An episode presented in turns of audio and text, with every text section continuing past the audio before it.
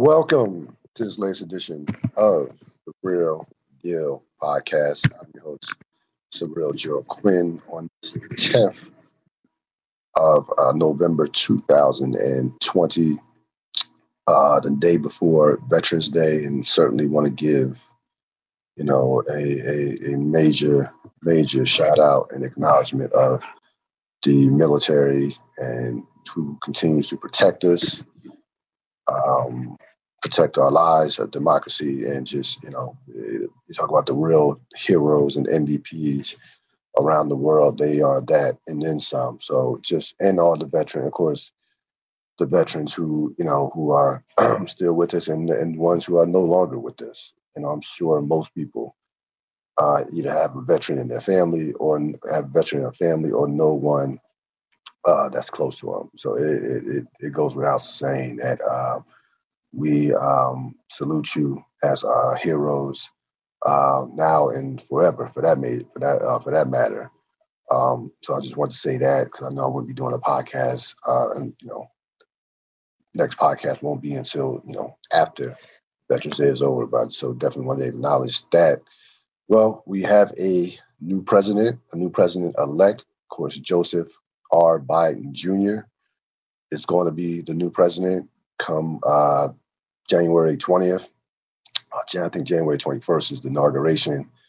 Um, as of right now, um, they're still counting.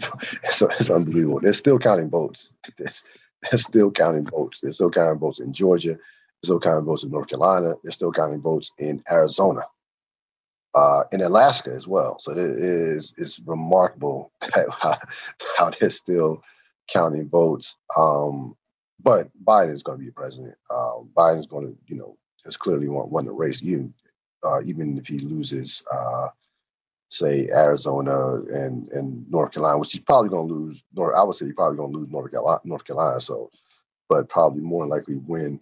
Excuse me, win uh, win Arizona. He'll probably lose Alaska as well. Either way, um, you have we have a new president. Uh, the big question is: Are these the Senate runoffs that will determine the fate of the Senate? Remember, if it's tied at 50 50, uh, Kamala Harris will be the, the, the tiebreaker as uh, the vice president. So that is vitally important to the Democrats uh, to control. To you know, they will have control of all three houses: the Senate, the top, you know, the presidency, and as well as the um, as well as the uh, the House. So we, you know, certainly that a lot is riding on that.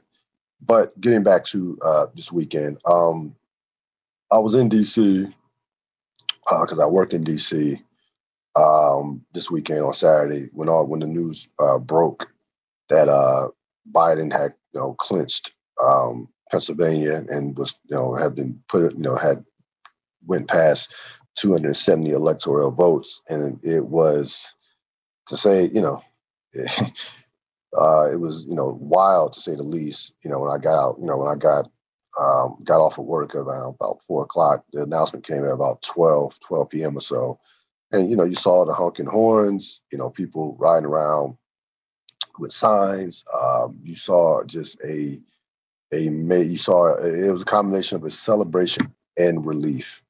To be honest with you, and you know, I enjoyed watching other people be happy. It was great to see people happy. Um, regardless of regardless of you know of uh, who you voted for.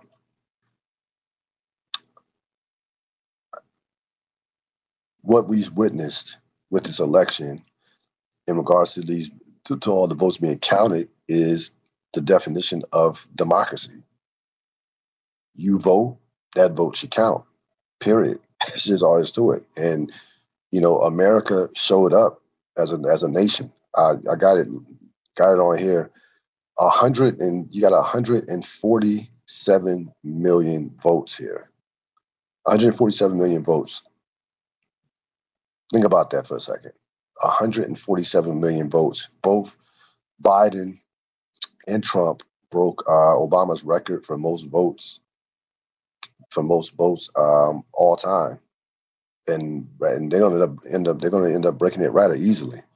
Uh, the previous record, of course, was 69 million back in 2008 when Obama's first term. Trump has is 71 million in counting. Biden is 76 million in counting. So America came out and voted, and the votes are still being counted. And um, you know, they decided that they wanted Joseph, uh, you know, Joe Biden to be the president, and that's it's really that simple. That's how that's how you know simple of a process this should be. One man or one person, one vote. It's just it's really that simple.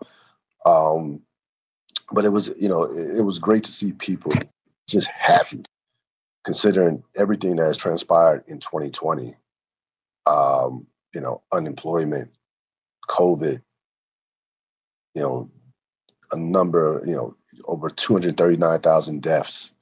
We're over 10 million cases now and it's coming back and it's actually it hasn't it never left but it's you know we're we are in a we're in a bad spot with covid as of right now uh, with these cases um, you know well over 100,000 cases a day so to see people happy for at least one weekend, it was beautiful. Now, my mentality wasn't in a, in a celebrity, I, wasn't celebrating. I'm gonna tell you why. Um, I, you know, I, I made it a point that I, I, I told you on this podcast numerous times over the last couple of podcasts, you know, who I was voting for. If I, I wasn't, if I didn't make that clear, I would make it, you know, even more clear. Now, voted for Biden, voted for the Harris Biden ticket. And I told you why. I, and you know, I'm going through going through um, a million reasons why I voted for the Harris Hyde, the Barrett uh, Biden Harris ticket. But I also explained that it was more about getting the other guy 45 out of the office than was actually voting, you know, actually pro Biden or, or pro Harris from that standpoint.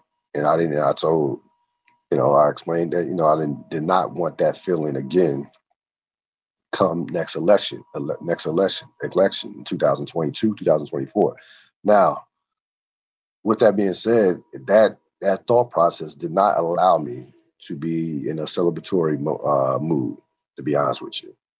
Now, did I enjoy the Twitter memes? Absolutely, 1000%. The Twitter memes were fire. It's not, it's one thing to be on the wrong side, if you're a bully, like like Trump has been for the past four years, it is when you are on that other side of Twitter, of taking that L, ooh, Twitter, Twitter and the internet is, is still undefeated. And he they fired his ass up or, over the course of uh and it's still firing him up, especially Saturday and Sunday. It was I, I just enjoyed just I probably spent more time on Twitter than I had, you know, this entire year combined on Saturday, looking at some of those memes and just with and people's uh, reactions on both sides. Because um, because again, 71 million people voted for systematic uh, uh, racism, voted for white supremacy. Let's not lose sight of that. 71 million people voted for that. So there is to say that you know the work is just beginning is a is an understatement. We as a country have a long, long way to go. Um, and I'm telling you right now, you know, and this is how I personally feel. As a black man, I'm not waiting for the 55% of white women who voted for Trump to, I'm not waiting for that number to go down. I'm not. The people that fuck with Trump, those people are gone, as far as I'm concerned. They're gone.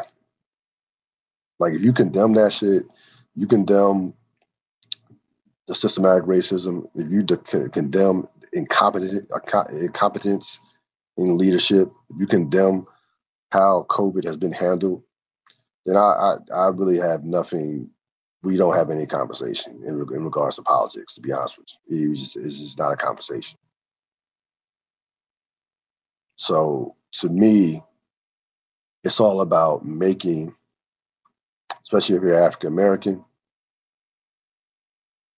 you put Joe Biden, You saved Joe Biden's ass twice throughout the course of this election process, uh, um, campaign process. You saved it in South Carolina.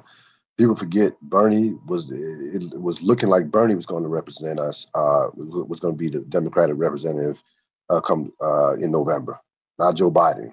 South Carolina primary saved him.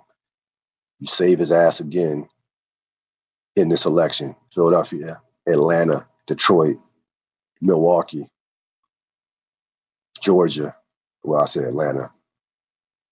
Okay. So it's time for payoff. It's time for it's time to get some bang for that for that voting buck. And I'm telling you right now, it begins right now.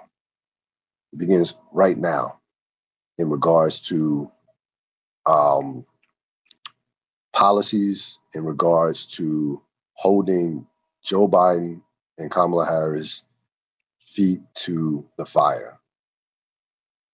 Get out that celebration mode. The celebration is over. It's over. It should be over. You should have got that out, got got got that out your system Saturday and Sunday. Okay. It is time to do the work.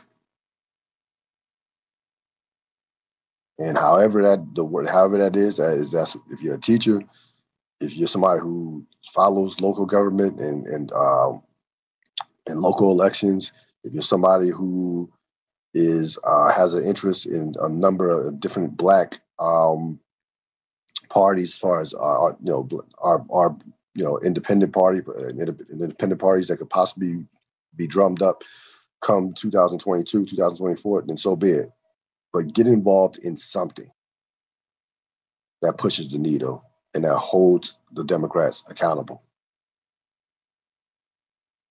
Because waiting for politicians to do for you has not worked out ever. It rarely has worked out waiting for someone to do for you. We have to push the needle, force the envelope, and demand what is ours in terms of getting payout for that vote uh, for those votes. 80% of black men came out for Joe Biden. 92, 91, 92% of black women came out for Joe Biden and Kamala Harris. Don't make the same mistake we made when Obama got in office 2008. Don't make that mistake. Because I don't want to hear anybody discussing um, four years from now or two years from two years from now, oh, this is not even you know I, I want everybody complaining for two to four years from now. You have you have you have the ultimate leverage. You can vote him out. Kamala wants to be president one day, soon enough. You have the ultimate leverage. Use your leverage use your voice. Because, and I explained this on the last podcast, on the last podcast, Donald Tr- Trump may be going out of office. The ideal of Donald Trump is, is, is stronger than ever. He got more votes in this election than he got in, his, in 2016 when he won. Think about that. Think about that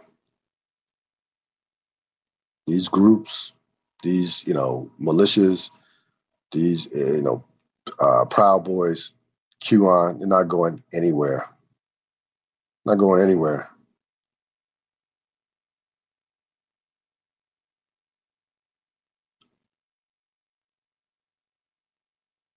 So there's a lot of work to be done.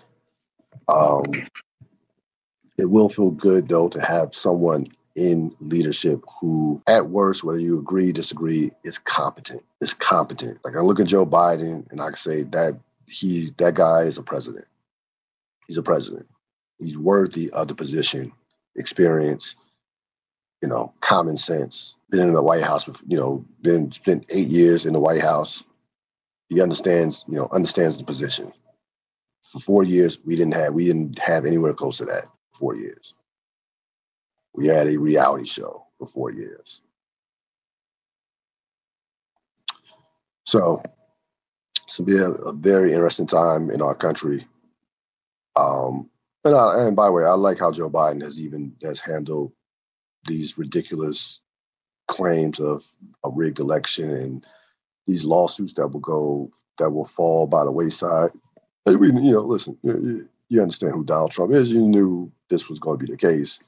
Um, just move forward. Joe Biden, I, I wouldn't even. I'm, he's already and he's already started the COVID. Has, you know, has a has a COVID panel. Knows that he needs to get that under control so the economy can get you know back in. The economy could get back up, getting the uh, getting a vaccine in order and things of that nature. So, I, like, I, I'm not. I'm, if I'm Biden, I'm not even. And I know he mentioned today that it was an embarrassment, and that's that's as far as he should go in regards to uh, you know um, discussing um, Donald Trump's actions. This is who he is. This is who he has been. This is who he always will be. So I, I wouldn't even, you know, I'm, to me, you lost. It's over. Your day, you know, your term is over. We're moving moving forward, and we're going to go back to at least stabilizing, uh, stabilizing this country. I heard someone on uh, on it was on you know on Twitter or on Instagram, young lady, I think she was in Philadelphia. I want to say Philadelphia, New York City, and she made a just a brilliant com- commentary. And you know, people, you know, people were talking about coming up to her or saying to her, you know, at least we now we can go back to normal. And she basically said, "Well, what's normal? What do you mean? You know, what's normal? Um, black and brown people getting shot by the cops, systematic racism, like that you know, is that your version of normal? And I'm not doing her any justice by paraphrasing what she said, but she basically eh, she basically said she's basically saying, you know, similar to the point I'm making at the, made at the top. We can't be satisfied with status quo or what or the way it was. Can't be like even before Trump got in office. Cannot be satisfied with that. You can't be okay, everything is good now. Trump is out. No, no, no. No, there's no going back. There should be no going back. So I, I, that young whoever that young lady was made a tremendous made great were making she made great points on not being satisfied just because we got the bully out out of office. Today's headlines for the real deal headlines. You have the NCAA postponing a couple of college football uh, games um, in in the uh, SEC, Alabama, LSU, which doesn't have the same ring to it because LSU, of course, is not is not is not nowhere near being a vintage, vintage LSU team. Tennessee, Texas A&M have been postponed. They don't. They're not sure whether or not the, those games are going to get made up. And also, we had four. You had four Steelers go on the COVID list, including quarterback Ben Roethlisberger. Roethlisberger does not have COVID, but he and three other he there were three Steelers. It's basically it basically goes like this. There's one there's one guy, one player who has it, and three others who are in close contact. So taking precautions, you know, having players go on the COVID list who are who are anywhere near that particular player or in close con, uh, contact with that player Roethlisberger is is expected to play on Sunday though, so uh, we'll see about that. You know, we'll see how that goes. It's gotten to a point uh, with COVID and with sports where I'm kind of back where I was, say in July and August, June, July, August, saying and, in, with the mindset of why are we playing? Why are we playing?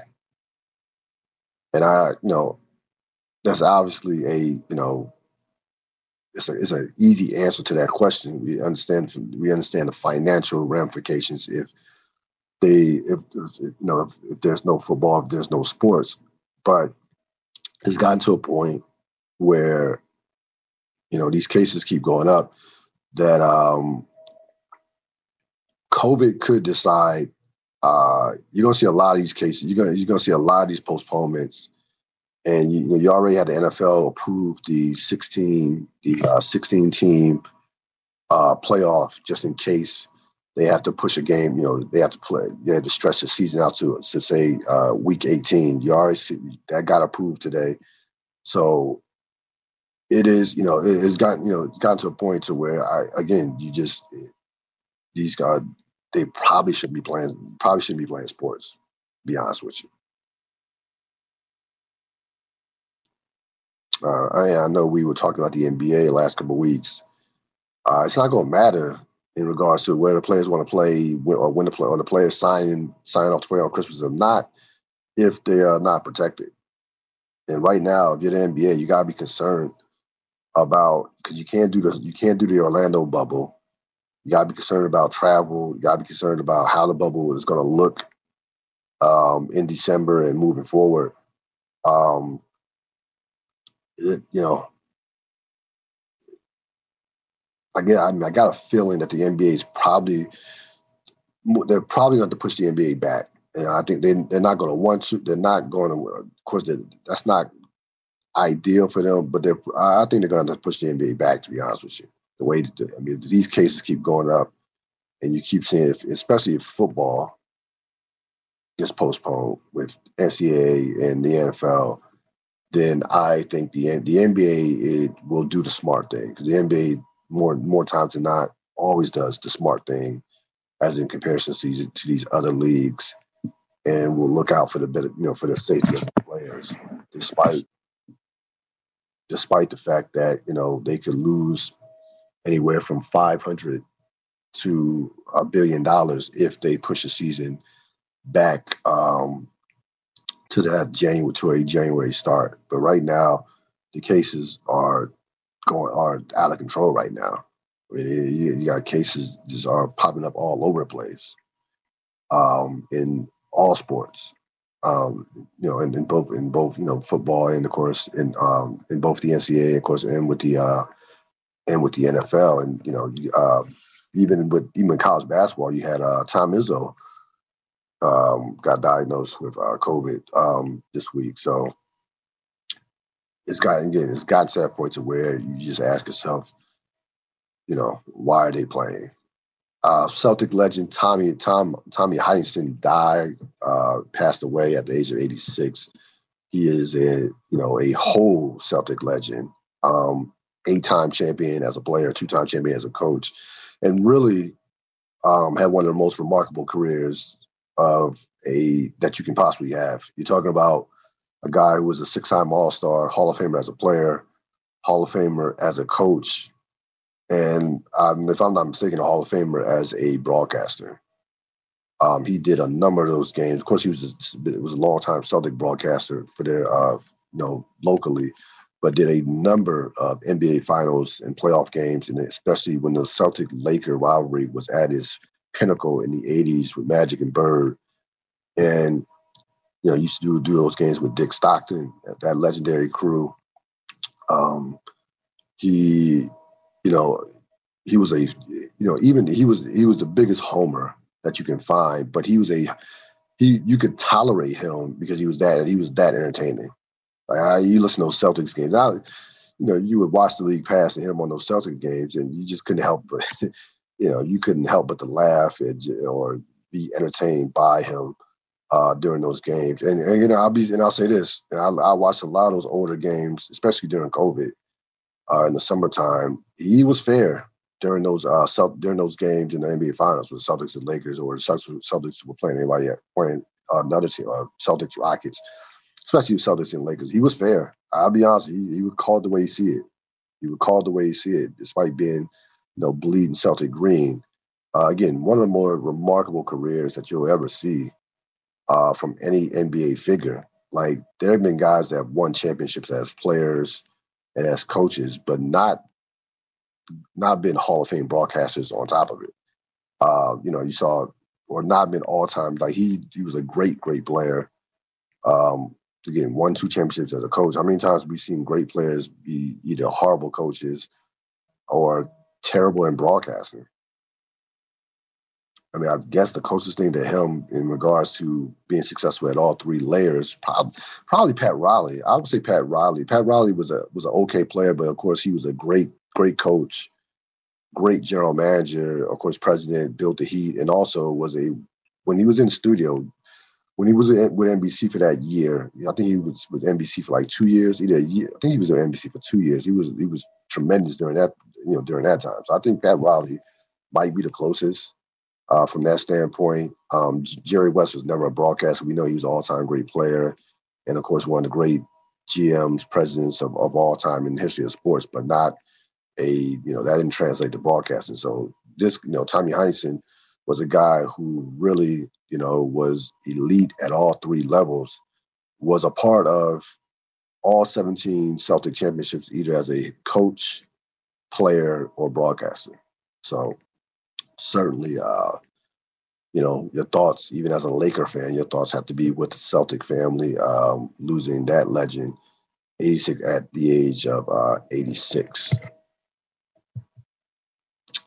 Week nine NFL action. Um, you had a number of close games, um, but the statement game, uh, maybe of not maybe of not only uh, week nine, but maybe the statement game of the season had to be what New Orleans did to Tampa Bay in Tampa, thirty-eight to three. This was a woodshed special. This was New Orleans telling Tampa, "This is our division.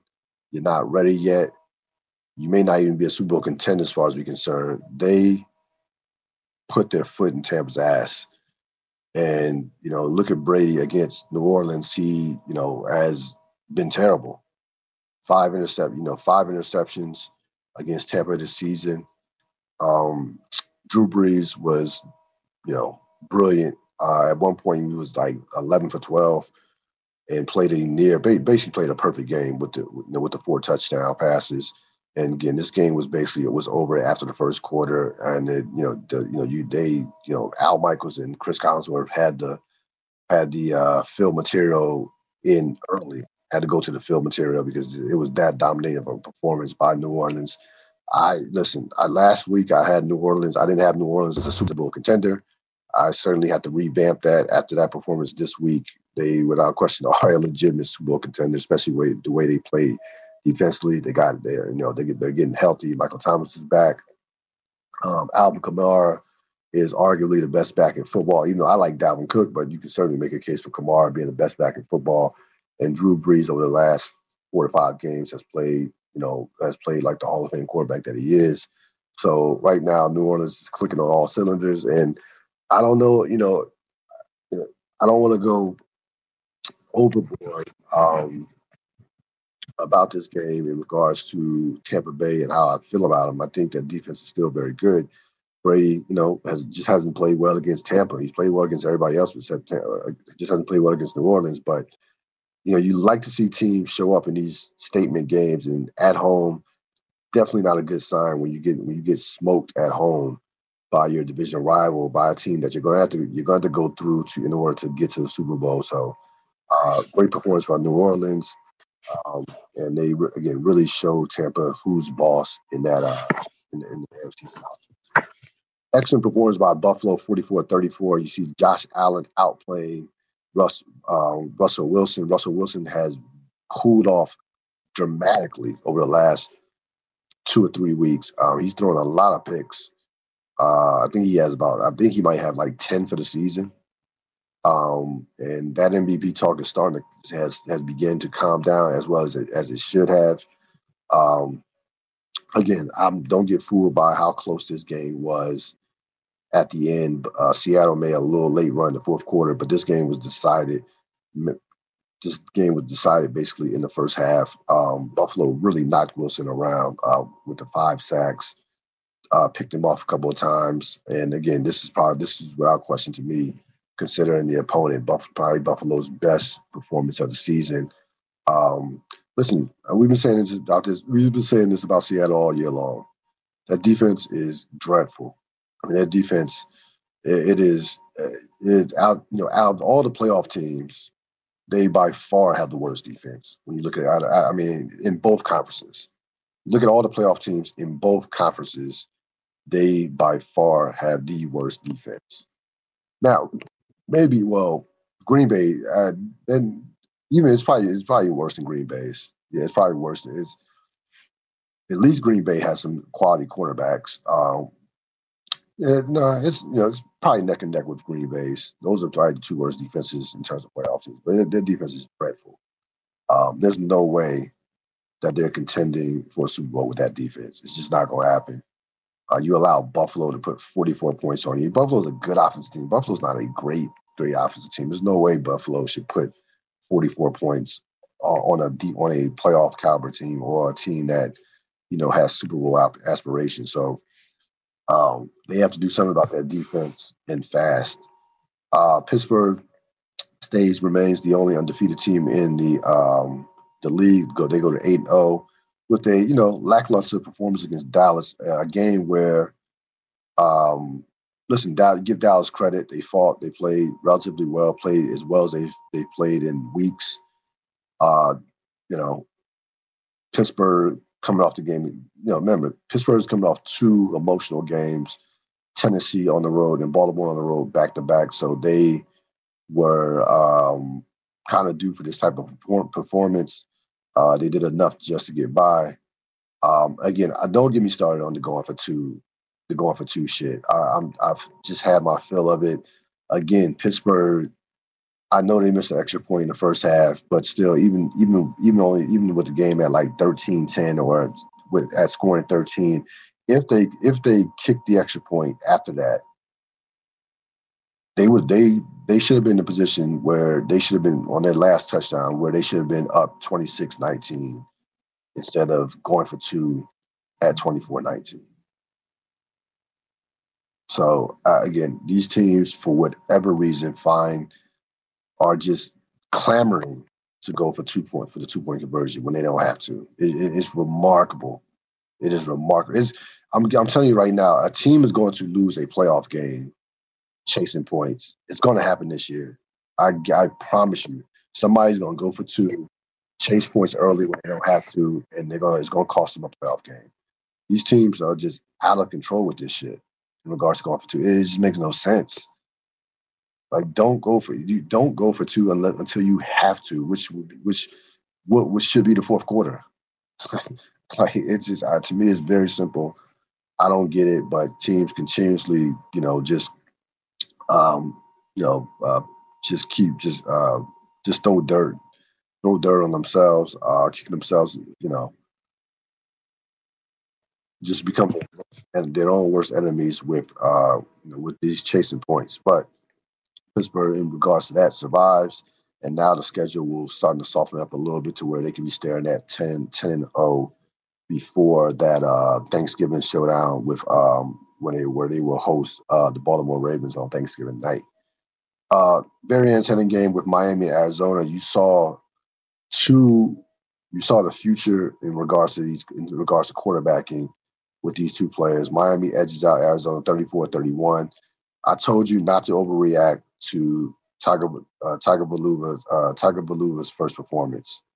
I told you, don't overreact. He came out there, played great, made every play that he had to make um, had 35 yards rushing.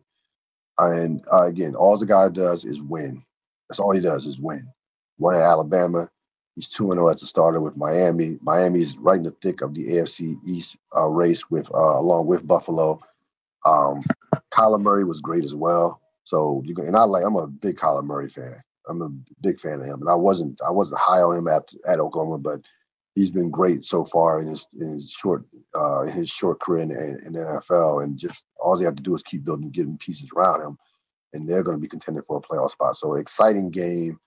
Um, Miami had a key stop on Arizona on two short yardage plays, a 31 and four for one, that really shifted the game in their favor. Um, but uh, again, the story of this game was uh, Tiger Baluva's Tiger Baluva's performance. Again, I, I, will one day get his name right, but uh, he was tremendous. Uh, Kansas City gets by Carolina 33-31. Thought Carolina played well. Kansas City, you know, of course, will find, you know, will find finds ways to win, win, uh, to win these types of games. Mahomes, right now, if I had an MVP vote, we are halfway through the season, uh, more than halfway through the season. Mahomes is the MVP. 25 touchdowns, just one interception. It has been you know, that's taken it to another level the past uh, few weeks. Um, he's been great. Uh, he would be my MVP this year. And I, again, I'm sorry, I apologize to the Chargers fans. you saying you're saying, hey, why why are you talking about us when we have a losing record? When we keep losing these games, the Chargers, I just, oh man, I just can't. I can't. I can't. I, you know, I really feel sorry for the Charger fans. I really do. Chargers fall again in another close game, 31 to 26 to the Vegas Raiders. So the Chargers get the ball back. They go down the field, and they're at like the uh the Raiders probably two two or three yard line. Um, Herbert throws a, a perfect pass to uh, Mike Williams. Mike Williams, who excellent excellent receiver, was great in college. Seemingly catches the ball, has both feet in, and hits the ground. The ball comes loose. They have one second left, one play left. Throws another pass, throws a pass to a backup tight end, same, basically in the same part of the end zone. It looked, you know, at full speed, like okay, looked like he caught it. Looked like he caught it. Of course, his both feet were definitely in. And then you see the replay, and the ball pops out at the last second, and the Chargers lose once again. Um, it is it, it just I it's, it's, it's it is I mean it's like Groundhog Day every week with the Chargers. They just find ways to lose these games. Every loss they've had have been by a touchdown or less this season. They have a number of one point losses, a couple of overtime losses. And the thing about it is they're getting quarterback play for from a rookie that I mean, I you know, this guy is playing at a level as for a rookie that is rare. I mean, Justin uh, Justin Herbert has you know 17 touchdowns and five interceptions and has played has played great the last three really in particular the last four weeks he's been great. Um, he had one win to show for it. They have one win to show for it. So it I don't think Anthony Anthony Lynn's going to survive this season. I, it's gotten to a point where they seemingly expect to lose, and um, I, I you know, we know they have, we know that team has talent. Uh, Bosa's out right now, which certainly hurts. But even when he was in, when he, even when he was, uh, when even when he was healthy, they still were finding ways to lose. Um, so, you know, the Chargers do what the Chargers do. But again, I'm telling you right now, I would not want to play this team if you're contending for a playoff spot down the down the stretch. They they do play hard. They play hard, and they are they are very dangerous with that quarterback. That quarterback has played great through uh, has played great this season, and you know it's going to be very interesting race in regards to um, uh, to the uh, rookie, um, regards to the rookie of the year. So um, we'll see what happens um, with that team um, in regards to, the, to their future. I again, I don't see Anthony Lynn surviving um, surviving the season. So you look at the NFL, um, not much has changed for me as far as our Super Bowl contenders. I forgot to mention Baltimore over, 10, over Indianapolis, twenty-four to ten. Um, again, a lot of people were saying it's not impressive, wasn't that impressive of a performance offensively because Baltimore, you know, only was only was able to, to, to gather or to gain 266 yards. You go on the road against that Indianapolis team and win 24-10. That's an impressive performance. Now, if you want to think big picture as far as Baltimore, yes, the offense is not where it needs to be. But Indianapolis is a good football team, and now you have a they have a legit top five, top three defense. That's a big time defense. So I'm not criticizing the team for winning by two touchdowns on the road against a team that has a playoff caliber. That that's just it's just that's just not fair. Um, but we know we know Baltimore has some issues offensively, issues that they're going to have to get fixed if they want to get out of the AFC. The AFC is brutal. The AFC, especially at the top, we know Pittsburgh, Kansas City are are are teams that are going to be are going to be right there, and could be are going to be in the way of the Baltimore Ravens. So, but uh, I'm not criticizing them for losing for winning their game by two touchdowns against a good against a playoff caliber team like uh, Indianapolis. But as far as the Super Bowl contenders, um, you know, not much has changed. Um, it still comes AFC to me still comes down to Kansas City and Pittsburgh in that order.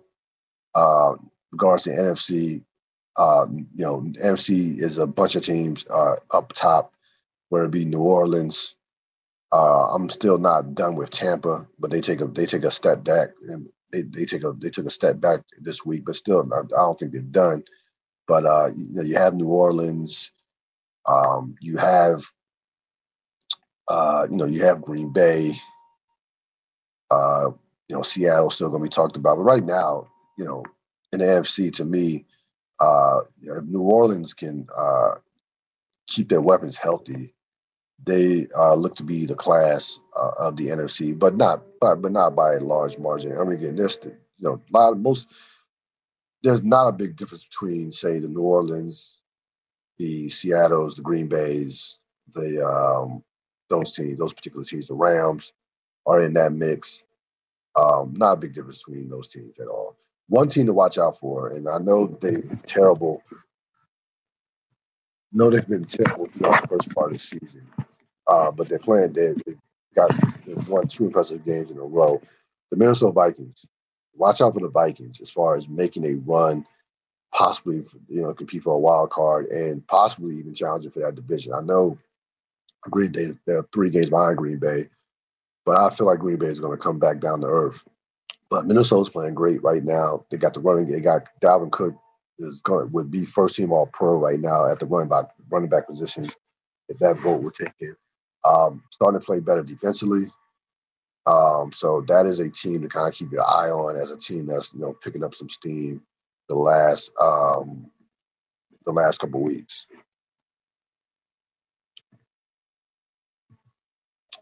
So of course Saturday um, you had uh, Dave Chappelle bringing in the uh, post-election show once again. Uh, we saw this four years ago when Trump won, so they bring it. They brought you know they brought him back, um, brought it back after a Trump defeat. And um, listen, we we know where Saturday Night Live is as, in regards to the show. Saturday Night Live is is awful. It's been awful for the past twenty years or so. The only reason I ever even watch Saturday Night, Saturday Night Live at this point is to see uh, Eddie Murphy or Dave Chappelle. It's the only reason I watch the show. Those are the last two Saturday Night Live shows I've watched in the past, you know, however many, however many so years. Eddie Murphy in December, Dave Chappelle this past Saturday.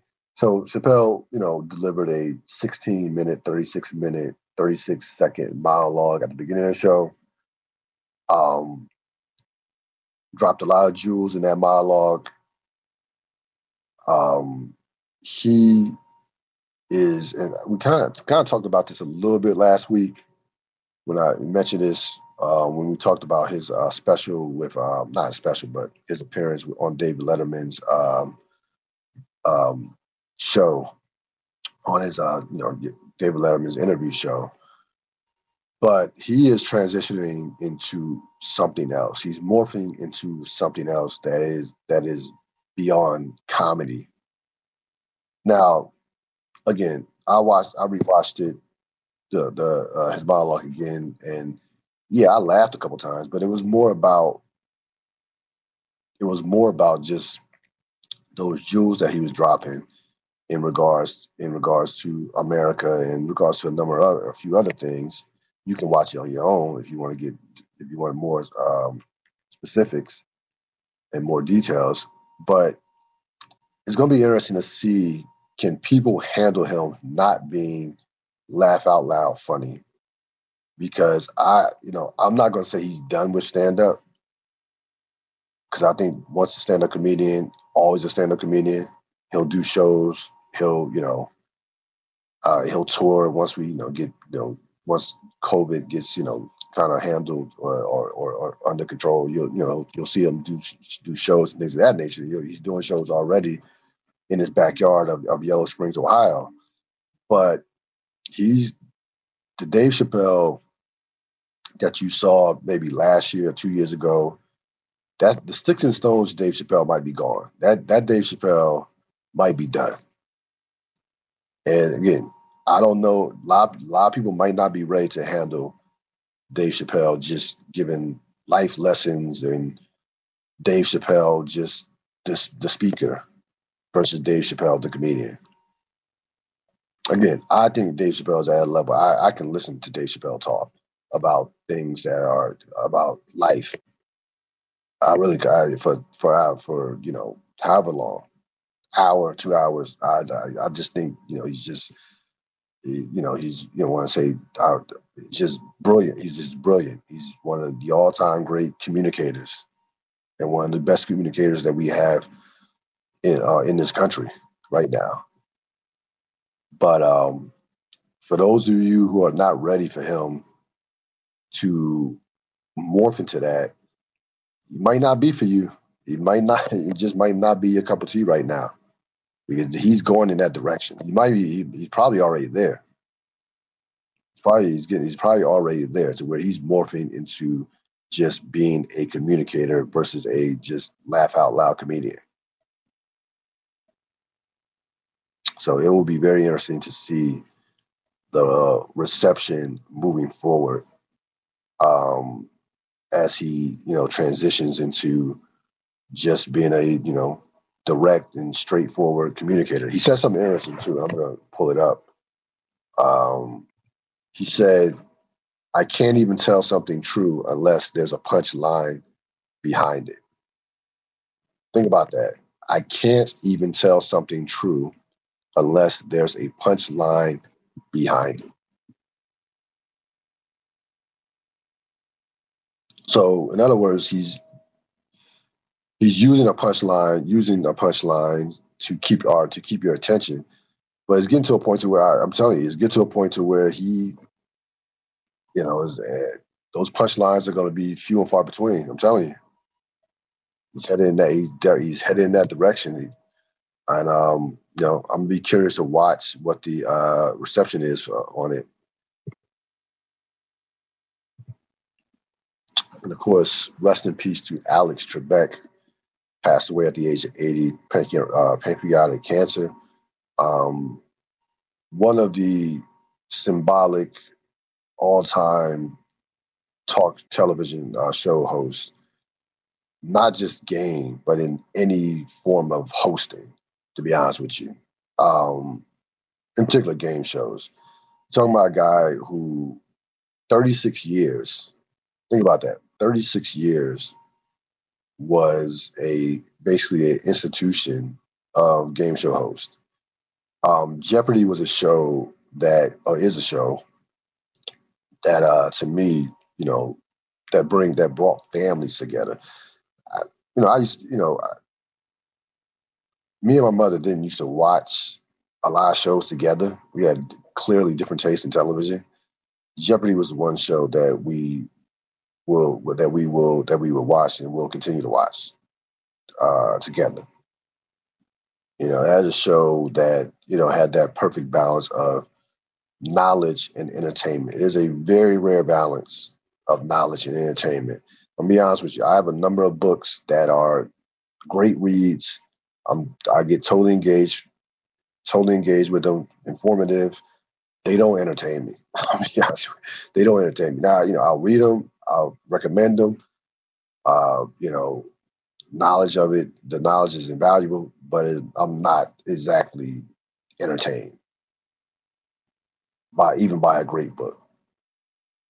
Um, Jeopardy again, Jeopardy. You're trying to, you know, you're competing against the, the guests, you're competing against the contestants who are on there. Because because what what happens is you you say to yourself, I could be on Jeopardy.